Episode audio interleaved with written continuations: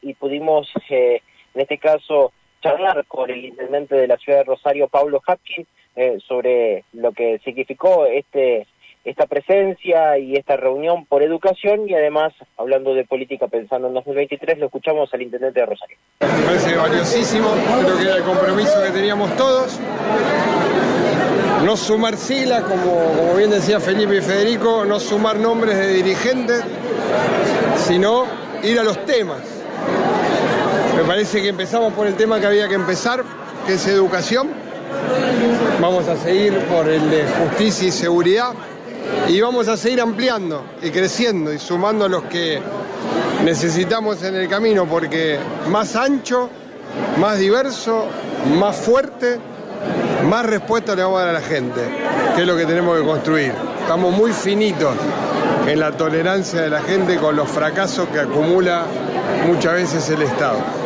Y creo que en eso el mejor ejercicio es este. Hemos tenido un panel brillante de especialistas, pero también de personas comprometidas políticamente con el futuro de la educación. Así hay que seguir y creo que todos tenemos la misma convicción. ¿Se pueden unir todos eh, en una misma fuerza política pensando en el 2023? ¿El socialismo también puede estar? Sí, y tenemos que hacerlo, porque los problemas son muy graves como para no hacerlo. Si nosotros no juntamos fuerza, las cosas no cambian. Y si ponemos por delante las situaciones que nos dividen, la gente no va a vivir mejor y necesitamos vivir mejor. ¿Cuál es el aporte que ha hecho la provincia? Habló del sistema de seguridad, dijo que esperaba un mejor desempeño ahí. Rosario otra vez vestida de sangre. ¿Qué, qué, opinión, digo, usted como intendente de Rosario también le merece el tema de seguridad? ¿Cómo cree que se ha ocupado la provincia en ese sentido? Miren, nos tienen que cuidar como merecemos que nos cuiden. Y eso implica cuestiones muy concretas. Si nuestra ciudad es tan amenazada por lo que se decide dentro de las cárceles, acá, en la cárcel provincial, en Rawson, yo no estoy haciendo un comentario, yo hablo de causa, ustedes las conocen, las pronuncian los fiscales, están las pruebas.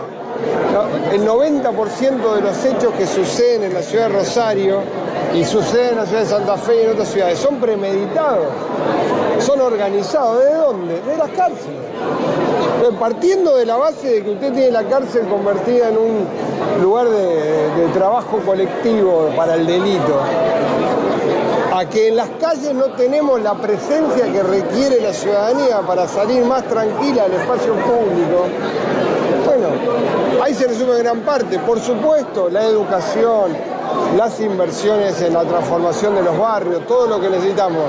Pero hay un punto que no podemos desligar. Si usted no tiene monopolio de la fuerza del Estado presente en las calles, ese lugar lo gana el delito. Y si usted no logra que las personas que se condenan, para los cuales tiene que haber testigos, jueces, procesos, fiscales que acusen, etcétera, una vez que están detenidos, dejen de cometer delitos, el sistema no funciona. Y esa es la clave de lo que estamos viendo hoy. Intendente, ¿nos puede adelantar algo sobre el convenio que va a firmar con Emilio Jatón sobre el puente turístico?